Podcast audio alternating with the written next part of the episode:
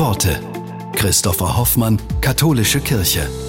Die Schauspielerin Marianne Sägebrecht engagiert sich für sterbende Menschen und unterstützt das Christophorus Hospiz in München. Ihr christlicher Glaube gibt ihr für diese Aufgabe Kraft. Sie sagt, ich habe keine Berührungsängste und keine Angst vor dem Hinübergehen, wie wir es nennen. Ich begeistere mich für alle Facetten des Lebens.